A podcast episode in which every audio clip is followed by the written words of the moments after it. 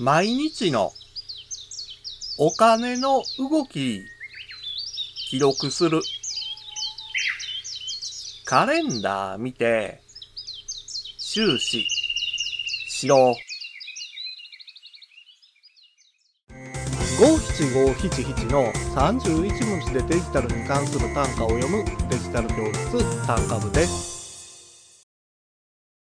毎日少しずつでもお金が財布の中から出ていきます。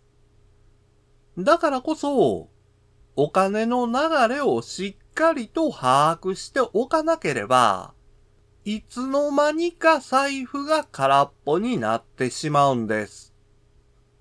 そのために役立つのが、かわいいお小遣い帳というアプリなんです。父親が子供のために開発したアプリというだけあって、非常にシンプルで使いやすくなっています。なんや子供向けかいな。そう侮ってしまうかもしれませんが、充実した機能は家計簿として使うには十分なんですよ。お金を管理する。